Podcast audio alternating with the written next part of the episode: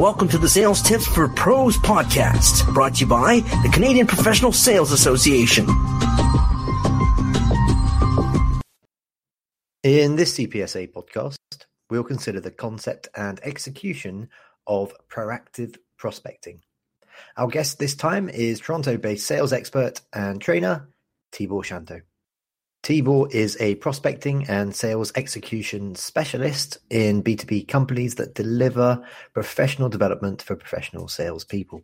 He aims to help sales professionals better execute their sales processes with a focus on new client and revenue acquisition. Tibor has worked with hundreds of companies and thousands of reps, helping them understand that success in sales is all about execution. Everything else, he says, is just talk. In today's economy, businesses and sales pros cannot afford to wait for customers to beat a path to their door. Companies must go on the offensive and take a proactive approach to finding new customers and new sources of revenue. Proactive prospecting can, says Tibor, help your teams to leverage all prospecting resources available to them, including contact strategies, social media, campaign design, telephone techniques, email, and other tools from getting the opportunity to speak with decision makers to understanding the dynamics of initial contact, anticipating and managing objections. For sales professionals, team leaders, and organizations across the country, the Canadian Professional Sales Association is your partner in building knowledge and skills to improve sales performance. The CPSA is the advocate for excellence in sales. We invest resources in programming, curriculum development, and professional designations to help individuals and companies become more successful through effective sales. We connect employers and employees, business with academia, and the private sector with government to advance the sales profession and improve Canadian competitiveness. Learn more more at cpsa.com. And remember to subscribe to the CPSA podcast through iTunes, Google Play, and more. Tibor, welcome to the show. A pleasure to be here, Bill. Thank you. So let's begin by asking you, if you don't mind, to define some of the the aspects of proactive prospecting and what it takes to achieve that so it takes a lot. I think it does take some practice. I'm not sure I'd go as far as Malcolm uh, Gladwell said in terms of 10,000 hours. Um, so what I mean by proactive prospecting is clearly um, over the last 10 years, and I would say much more so in the last five years, there are infinitely more options that people have in terms of how they reach out and connect with people. But what hasn't changed in many ways is what the narrative or the messaging is, and also what some of the dynamics that are involved in the call, context, if you like it, and so on. So, what I tend to focus on is regardless of the tool or the mode of communication that you choose, whether it's social media, which again I, I look at as being passive, that's not negative, it makes sense, um, or at the other extreme is cold calling, which I do on a regular basis. And my definition of cold calling is calling somebody who does not have you on their calendar and therefore you're interrupting them. And that could include people you met at a networking meeting last night who politely said to you, call me, but if you didn't schedule the time, then when you're calling them is likely to be an interruption and we have to deal with that dynamic. You know, salespeople are sometimes very good at talking the quote unquote value proposition, but we have to remember that we interrupted somebody in the middle of their day, whether it's an email or a phone call or what have you. And that interruption sets a series of events into motion. Think about your own day or any of the people listening to the podcast. Think about your day. We're in the middle of something, you're trying to get something done, and in comes this unexpected phone call. It may ultimately be a phone call that changes your business for the better, but at the moment that it comes in, it's an interruption taking you away from the million things you have to get done before you go home to shower and shave and start it all. That your company will help you with the narrative. What we look at is how do you package that narrative so it gets through and actually gets consumed by the audience that you want it to hear it and begin that conversation that leads to an opportunity. Let's break down some of the parts under that umbrella concept of proactive prospecting and discuss where each fits into and ultimately um, point of this is to get that meeting right and then to push through. So uh, firstly on that why is it important to develop strategies for penetrating accounts? Well because i think you know for um, it's a lot more difficult, quote unquote, to get in, as it were. You know, the internet has been a boon, but the internet has also brought things with it. Um, the reality of the times that we live in, uh, those old enough to remember, you know, things changed after 9/11. Security became different. You know, I work with a lot of people in the transportation industry locally you know, they used to be able to walk up to the dock with, you know, some Tims and some Timbits and start a conversation. That's not a reality anymore in most businesses. So you do have to figure out A, who the players on the other side are, because in most instances, you are going to be dealing with multiple buyers, even though you may only see one face. But most of the time, you get to see multiple faces of multiple buyers. And so, you know, and each one of those is going to look at your offering in a slightly different light based on their role based on their level of responsibility and a host of other factors. And if you're not looking at those and taking them into account as you're developing your pursuit plan, then you know you're shooting in the dark. And while it's true that every you know even a blind squirrel walks into a nut sometime, I don't think that's how we make quota. That's not to uh, offend, of course, any of our blind squirrel listeners out there. Um, okay. Or you so... know, even sighted squirrels. You know. Except the ones that broke into my attic over the summer. They they they should go there. Oh boy, they're, they're the worst. Worst squirrels out there. Uh, okay. Uh, now, now, now, tell us why it is blatantly important. Um, it's pretty obvious, I guess. But why is it important? Let's just ram this one home to maximize prospecting time to get the best results from sales efforts. And um, and also, if, if you could maybe offer a little bit of advice about what some of the best times to prospect. Okay. So I think you know we're all familiar with the old saying, or, those of us of a certain age, that nothing happens till there's a sale. So I take that a little bit further and say, how are you going to get a sale without a prospect?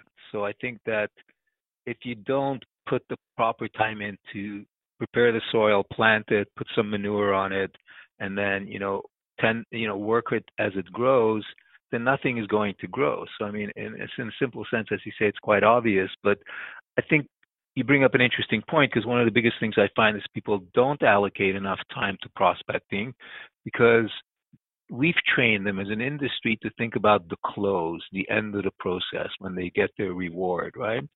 You know, and I think that if managers just added a couple of more words to their vocabulary as they're speaking with their reps, and instead of just asking them what they're going to close, because reps are like kids, they'll tell dad what he wants to hear, right?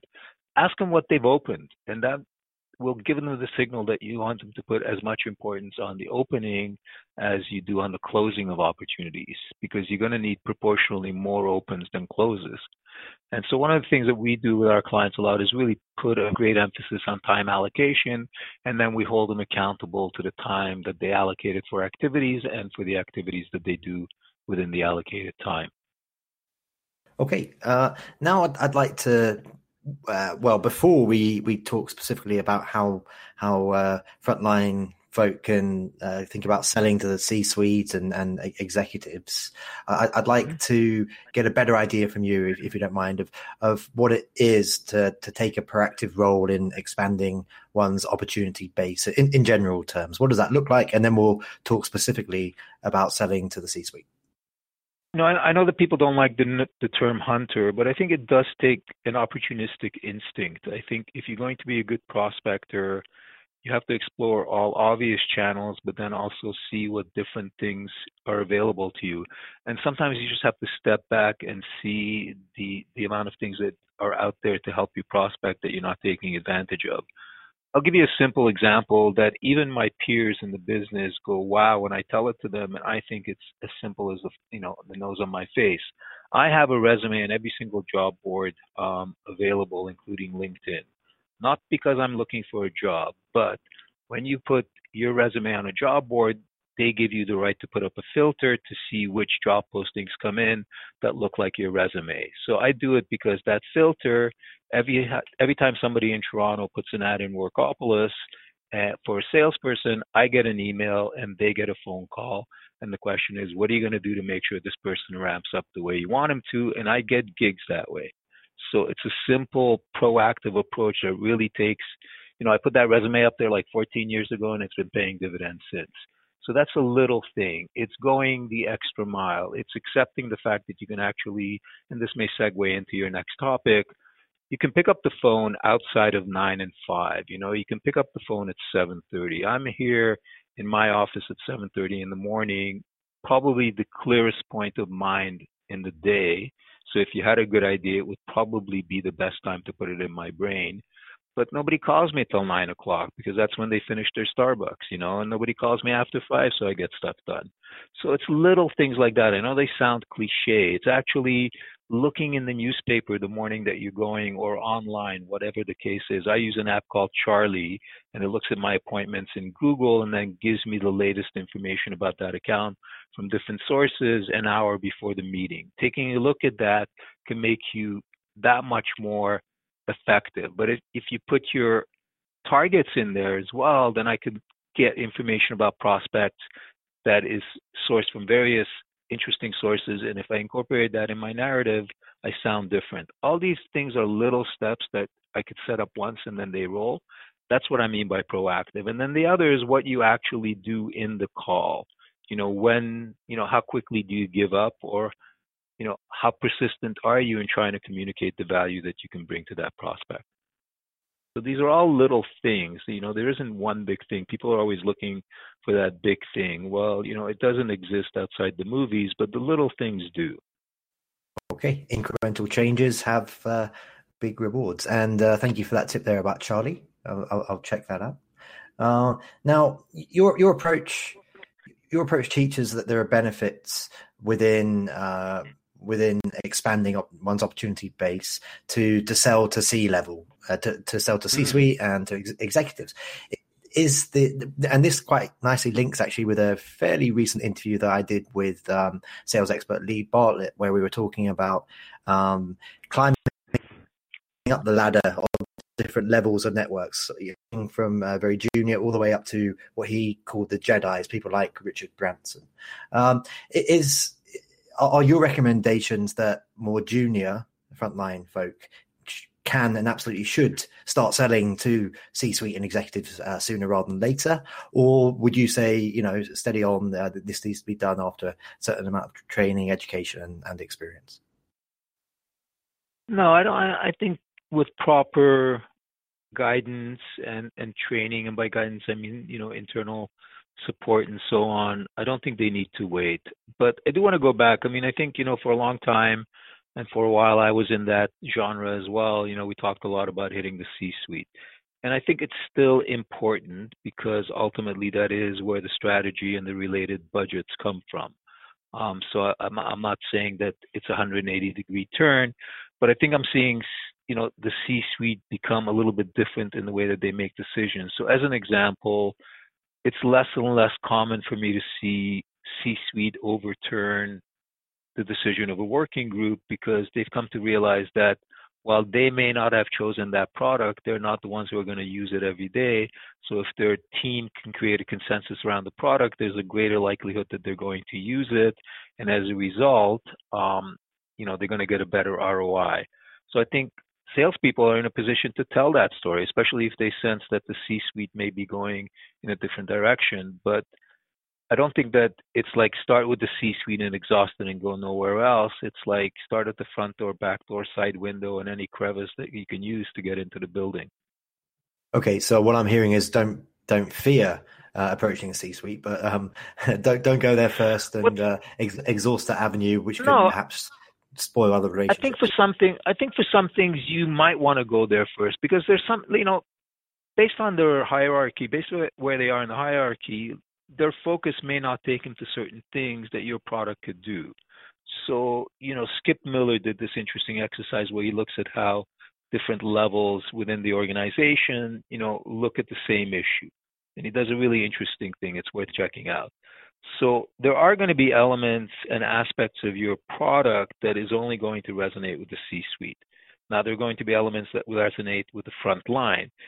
I think the more resonance you can get, the greater likelihood that you're going to get the deal. So, you know, if you, I'm working with a company now where their product probably only makes sense to the C-suite. In fact, at the, at the board level, because it deals with certain level of compliance that has a lot of liability should things go wrong the guy in middle management could care less because it's never going to impact him or her. But at the C level and at the director level, they're like on it because it's their tuchus on the line, right? So I'm not, you know, I think the appropriate message to the appropriate audience at the right time vis-a-vis your strategy, and that takes us back to your previous question. If you have a strategy, you'll know when and where they need to be brought into the process, and you'll know when and where you want them out of the process too. Okay, a rapid fire question for you, Tibor. So uh, I'm looking for a maximum of three sentences as your answer here. In terms of client Not my style. well, I'm, I'm, just trying to mix it up a little bit. Uh, we'll see how we get on. Go ahead. Um, uh, in, in, terms of client relationship efforts, uh, why is it important mm-hmm. for prospects to change from thinking of uh, sales reps as a vendor to a value added partner? Because most business organizations are forward looking and they're trying to find ideas that they can use to either get ahead of the competition or achieve their objectives, whatever those might be. And I think that that's why it's important. Um, because if you can align to their objectives, things just go a lot smoother. Okay, perfect. Thank you very much. Um, let's go back to a bit of a longer form discussion now. So, so your program supports team members committing to the value of building their base opportunities. What, what do you mean by commit committing, and how do sales leaders get meaningful buy-in from from all of the the team members? So what I mean by committing is sort of on a number of levels. So I'm I'm big on metrics and not sort of in a punitive way or whatever. But if you're a professional, if you look at your favorite athlete, they probably know what their batting averages or plus minus averages and so on because it allows them to then say, okay, today I'm at this, you know, batting average.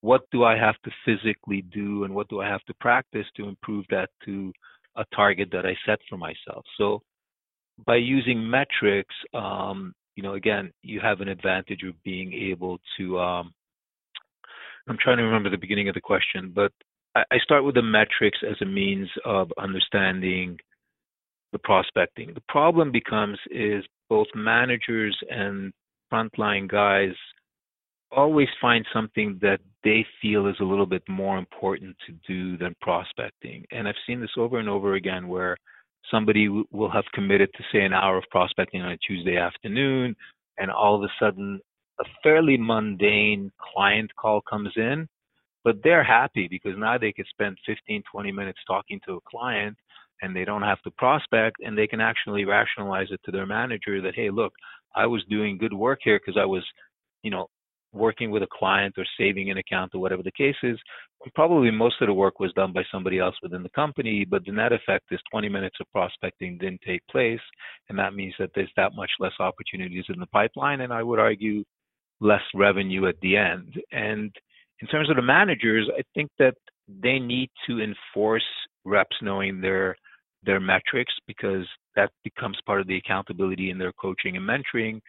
Let the let the rep set the goal of where they want to go. But I find too many managers for selfish reasons will let the rep not prospect because and this might be a bigger discussion they feel that a bird in the hand is worth much more than this unknown entity of a lead or a prospect. And I just think that, you know, once you sell the guy in your pipeline, if you haven't prospected, there's nothing else there. But for whatever reason, managers let salespeople get away with that. And I find that organizations that use metrics, use metrics as an improvement plan, and then the manager holds the rep accountable, tend to prospect better and have better pipelines. Okay, we are coming towards the end of this interview, so uh, a last couple of questions for you, and and uh, this one's pretty natural, I think. All, all of this effort, effort, Tibor, is about getting that first appointment, right? And mm-hmm. I, would like to get an idea from you uh, in terms of numbers and uh, how many touches, how many points of engagement can that take? Does it typically take? And, and what are the what are the types? So you've spoken quite a bit today on, on this interview, for example, about the, the power of um, uh, having a phone call. Um, but what about in mails, email, uh, meeting at an event? So you and I have done a previous interview about networking, um, social media interaction, and uh, as well as phone calls. all, all of those. So I talk about, you know, having an expanding toolkit and making sure that we cover all modes of communication because I think as salespeople, we sometimes tend to view the world through our own filters too much. You know, I may like the phone, but the prospect that I'm, you know, pursuing may like the email. So it's incumbent on me to switch my habits to meet theirs because there's nothing that's going to compel them to change their habits to meet mine. So to your point, I think any instrument that's available to you, including smoke signals and other things. Um, I've seen people get fairly creative in terms of putting together some sort of package or other things. I've done different things where, again, maybe in a large card, I've sent in handwritten greeting cards. So I think to your point, all of those, networking, in mail, is that. I saw earlier in the year, there was somebody in from Sales Loft. They were at the sales TO meeting and they were sharing some stats that they had. And what they showed is that the best results come when you use a combination of email, phone, and in mail. If you remove any one of those, and most people are likely to remove the phone, the averages drop dramatically and measurably. Um, so I think that all of those, all of those, um, all of those come into play. The other thing that they showed that was interesting, and again, I don't have the data behind it. I just saw the their their findings is that it's not only now taking more touch points. So the conventional wisdom, I think last year was about you know 15 to 18 touch points over the course of about three business weeks, whereas they were showing that it could in fact be closer to 30 touch points over a much longer period of time, which sort of makes sense because if you think about it, your targets have to deal with that much more in their day to day, so it's going to take them that much more to get around to you. But I would really recommend that as people figure out their pursuit plan or what is commonly called their cadence plan, that they should look at what their comfort zone is and then double it and start with that. Okay, and I'm just going to throw in a cheeky mention there for um, uh, an organisation that you brought up in that last answer, and that's uh, Sales TO, which the CPSA were a sponsor at, at the November 2018 Sales TO. Um, and that's a great relationship, and they do lots of awesome work in downtown Toronto. Anyway, and, and enough of that plug. Um, uh, just finally for today, plugs are good, right? Plugs are good. Um, long, long as you scatter them through. Uh, just, just finally for today, before I ask you how uh, our listeners can learn more about you, of course, Tibor, um, just, just a couple of tips, uh, uh a, a, couple of best practices, if you like, um, to see the fruit from all of this hard work in terms of um, that vital follow up. Uh, is that a is that a, a, thing someone should jump on straight away after a meeting? What are the best ways to communicate uh, the the things discussed in that meeting that they worked so hard to, to get to get? Am I asking the wrong question here because the meeting is so vital and they should come out of there knowing that the, the next step is to send a contract? Who knows? Just give us a few tips there.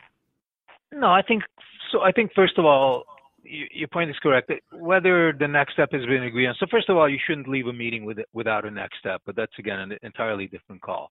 But even if you achieved it, let's say the meeting went swimmingly, it exceeded every expectation you went in there with, you should still send a thank you note. It'll differentiate you from all the other people. And at the end of the day, it's a human endeavor, and saying thank you is a very human thing. So it'll help in, in that sense. So I think sending that email immediately, even if you just got an appointment and let's say it was off a cold call and you're sending an invite, thank them for taking the meeting. Like, you know, again, they're giving you something that you desire to begin with. So thank them for it. And again, I see so few people. Uh, I'm shocked at the surprised faces when I tell people that to send a thank you note after your first meeting. So I got to believe most people are not doing it. So if you do that already, you look better.